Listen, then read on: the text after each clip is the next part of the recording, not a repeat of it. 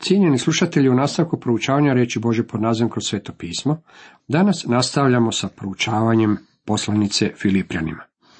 Proučavamo prvo poglavlje. Odjeljak ili tema koje proučavamo glasi Pavlovi osjećaji prema Filipljanima.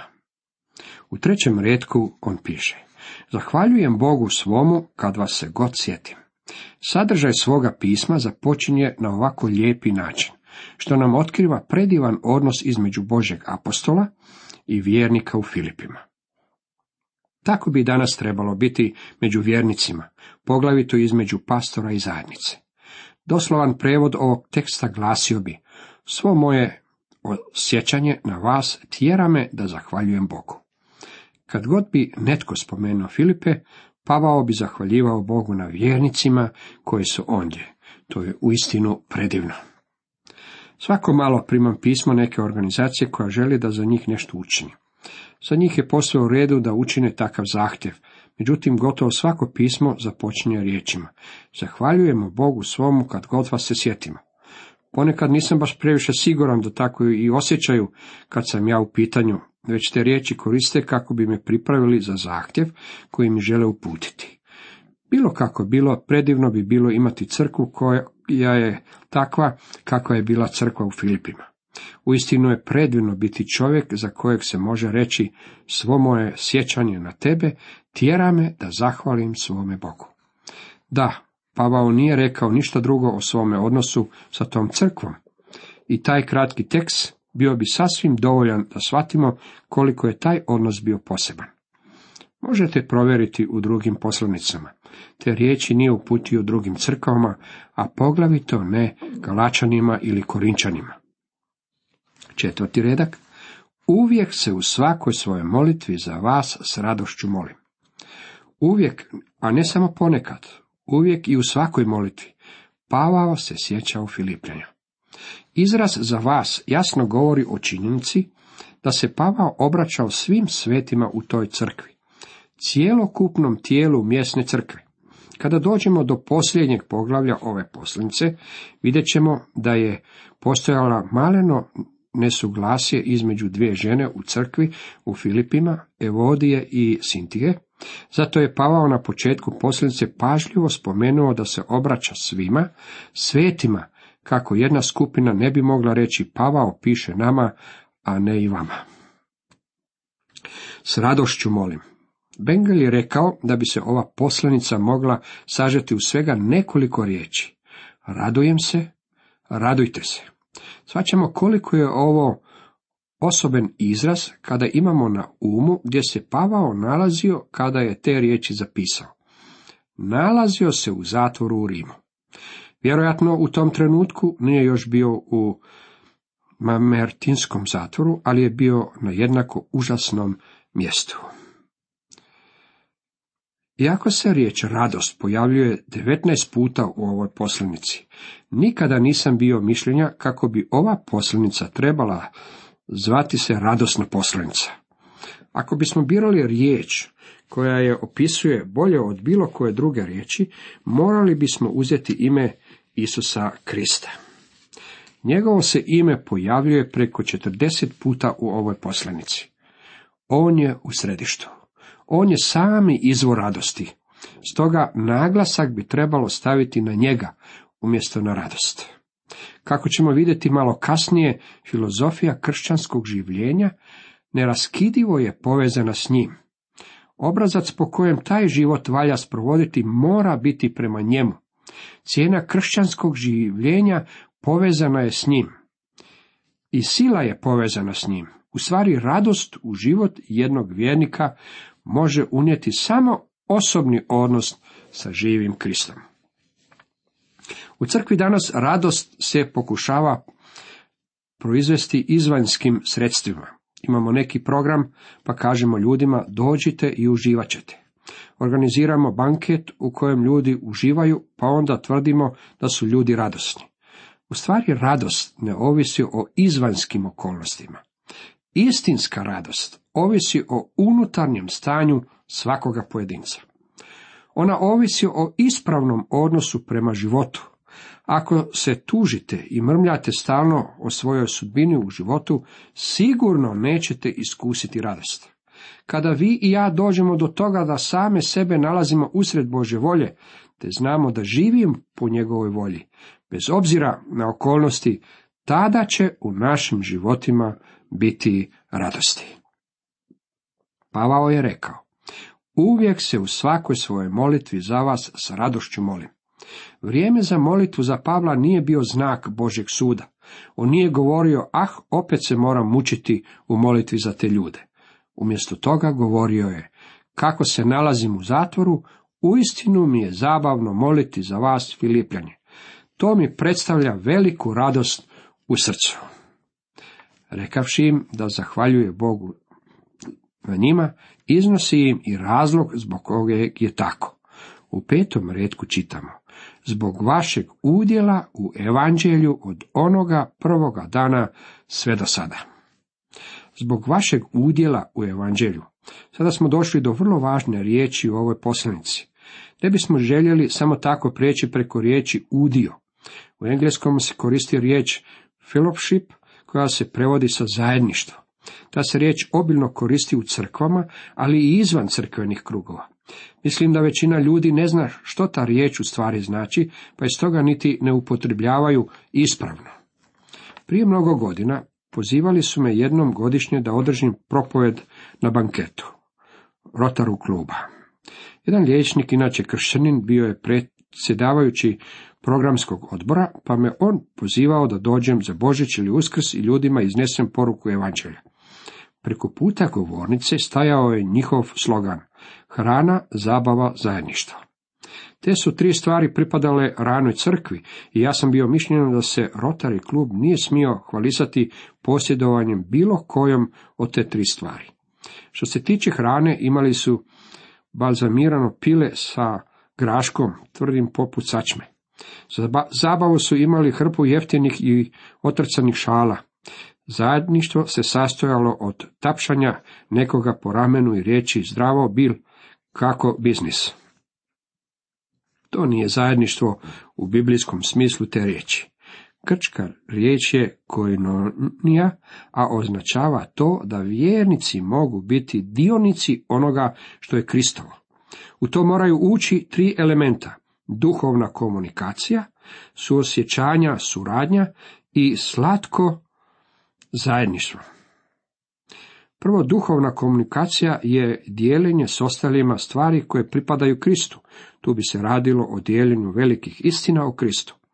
Suosjećajna suradnja označava zajednički rad za Krista. To je razlog što bi, kada koristi riječ zajedništvo, Pavao mogao govoriti o zajedničkom proučavanju ili čitanju Biblije, ili pak o molitvi, svetkovanju gospodnje večere ili sakupljanju priloga. Pavao je sve to nazivao imenom koji nija ili zajedništvo. Rezultat bi bilo, treće, slatko zajedništvo. Time postajemo partneri s Kristom. To je istinska kao i nonija. Pavao je napisao da je ta crkva bila u zajedništvu s njim. On im je donio evanđelje. Oni su sudjelovali s Pavlom u suosjećajnoj suradnji. Poslali su mu darove i na taj način uvijek iznova poslužili njegovim tjelesnim potrebama. Tako, kada su bili zajedno, imali su slatko zajedništvo. Od onoga prvog dana sve do sada. Pavao je uživao u predivnom zajedništvu s tim ljudima od prvog dana kada se susreo sa Lidijom u njenom skupinom prijateljica koje su molile kraj rijeke. Uvjeren u ovo, onaj koji otpoče u vama dobro djelo, dovršit će ga do dana Krista Isusa.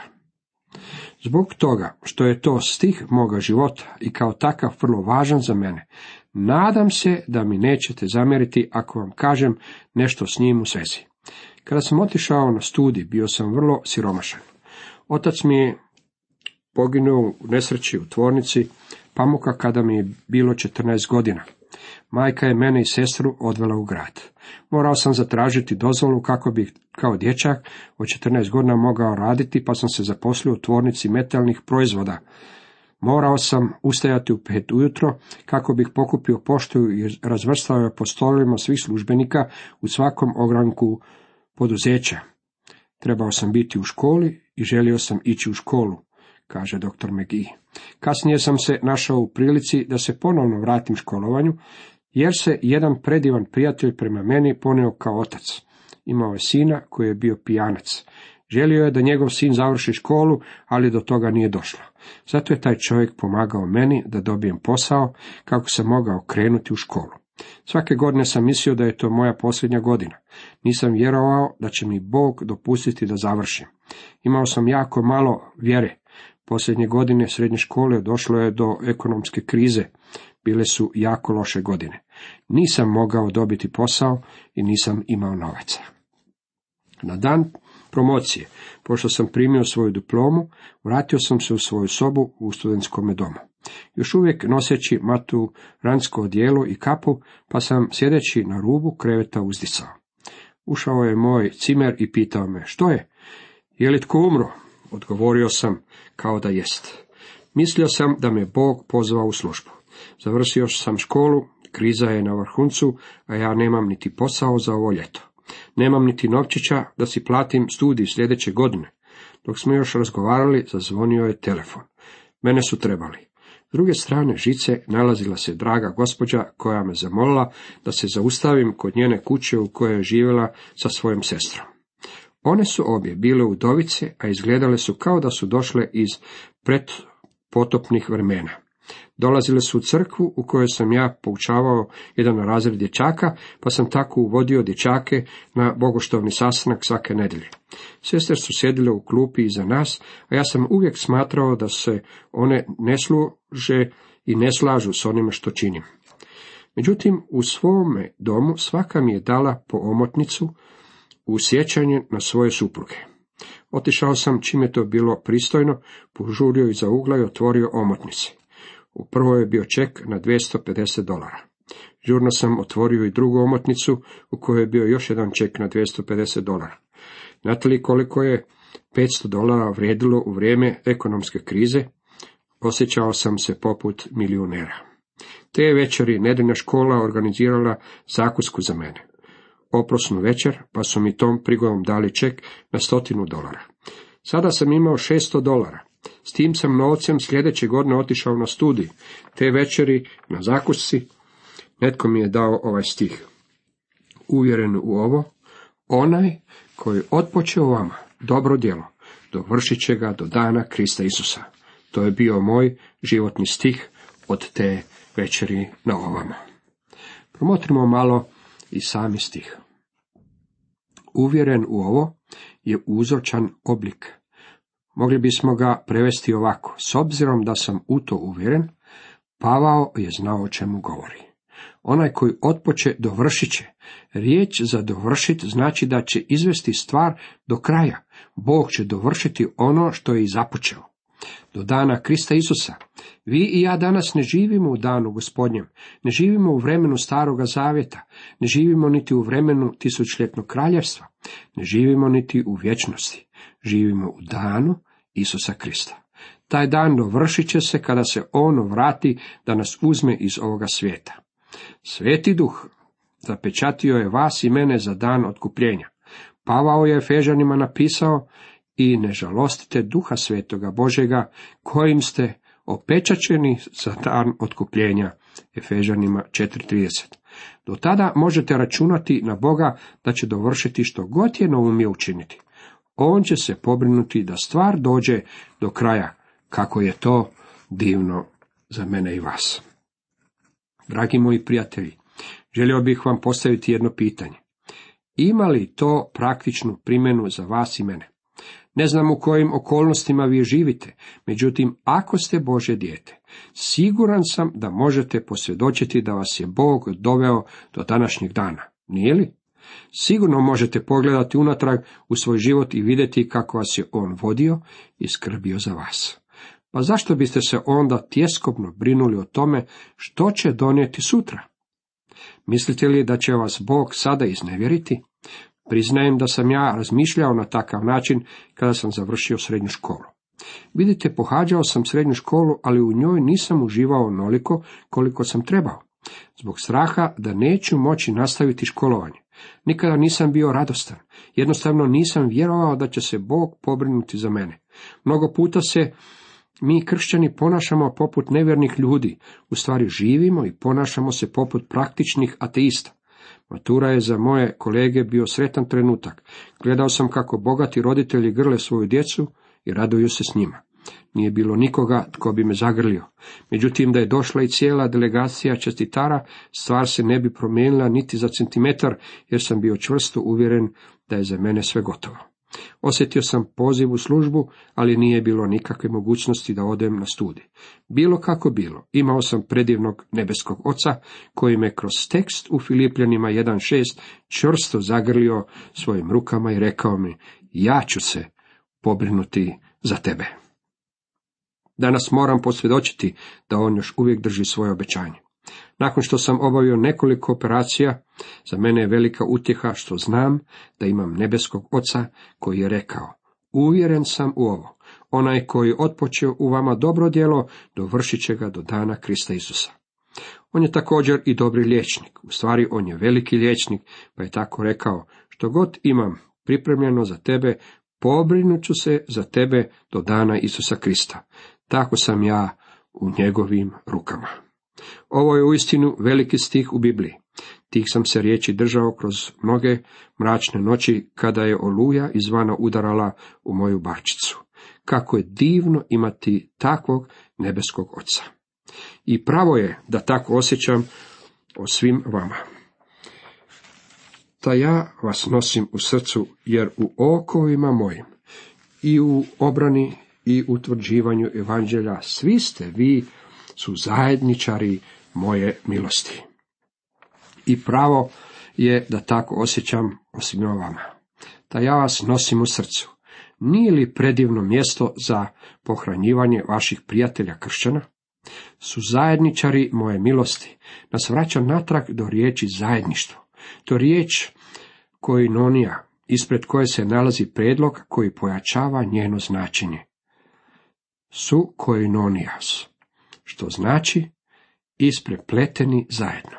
Možda se sjećate da je takve riječi upotrebila Abigajla kada je govorila Davidu, neka život moga gospodara bude pohranjen u škrinji života kod Jahve tvoga Boga. Pavao ovdje govori da su oni i Filipljani zamotani zajedno kao partneri u evanđelju. To je ono što želim reći kada kažem da je apostol Pavao imao nježne osjećaje prema vjernicima u Filipima. S njima je bio bliskiji nego sa bilo kojom drugom crkvom. Uistinu je predivno imati takve kršćanske prijatelje koji sudjeluju u velikom podohvatu širenja Božje riječi. Osim duhovne komunikacije, postoji i suosjećajna suradnja koja uvijek stvara slatko zajedništvo. Cijenjeni slušatelji, toliko za danas.